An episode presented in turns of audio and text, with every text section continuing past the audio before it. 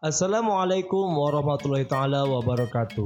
Selamat datang di Alba Satu Podcast.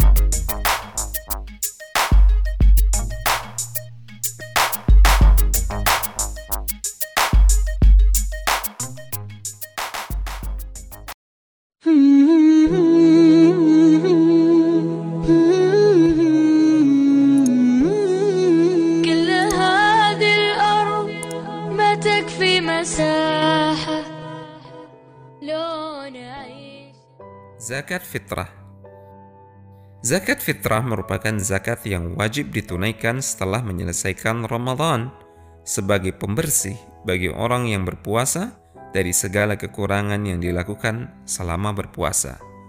Ibnu Abbas radhiyallahu taala anhuma mengatakan Rasulullah shallallahu alaihi wasallam mewajibkan zakat fitrah sebagai pembersih bagi orang yang berpuasa dari segala perbuatan sia-sia dan ucapan kotor, serta sebagai makanan bagi orang-orang miskin. Siapa yang menunaikannya sebelum salat Id, maka zakatnya diterima, dan siapa yang menunaikannya setelah salat Id, maka hanya terhitung sebagai sedekah biasa. Syarat wajib zakat fitrah. Pertama, Islam. Zakat ini wajib bagi setiap kaum muslimin, orang merdeka maupun hamba sahaya, laki-laki maupun wanita, anak maupun dewasa.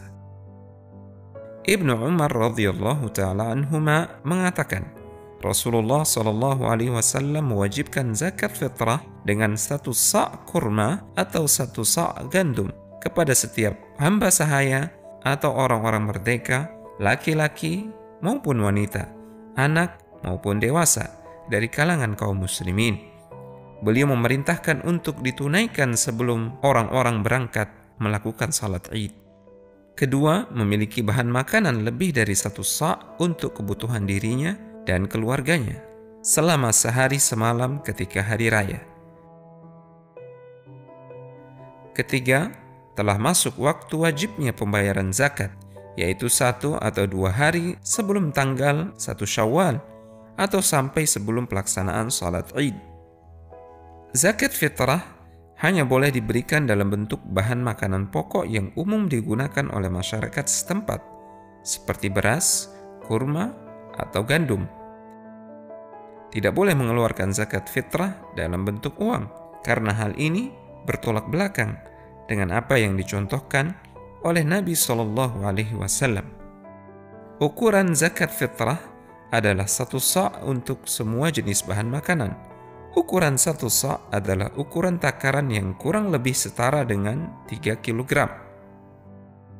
Zakat fitrah hanya boleh diberikan untuk orang-orang miskin dan tidak boleh diberikan kepada selain mereka. Dari Ibnu Abbas radhiyallahu taala anhuma, beliau mengatakan, Rasulullah Shallallahu alaihi wasallam mewajibkan zakat fitrah sebagai pembersih bagi orang-orang yang berpuasa dari segala perbuatan sia-sia dan ucapan kotor serta sebagai makanan bagi orang-orang miskin.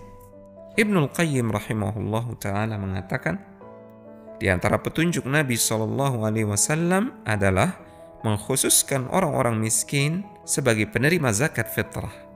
Beliau tidak membagikannya kepada semua golongan penerima zakat yang jumlahnya delapan. Beliau juga tidak memerintahkannya dan tidak ada seorang sahabat pun yang melakukannya. Tidak pula ulama setelahnya. كل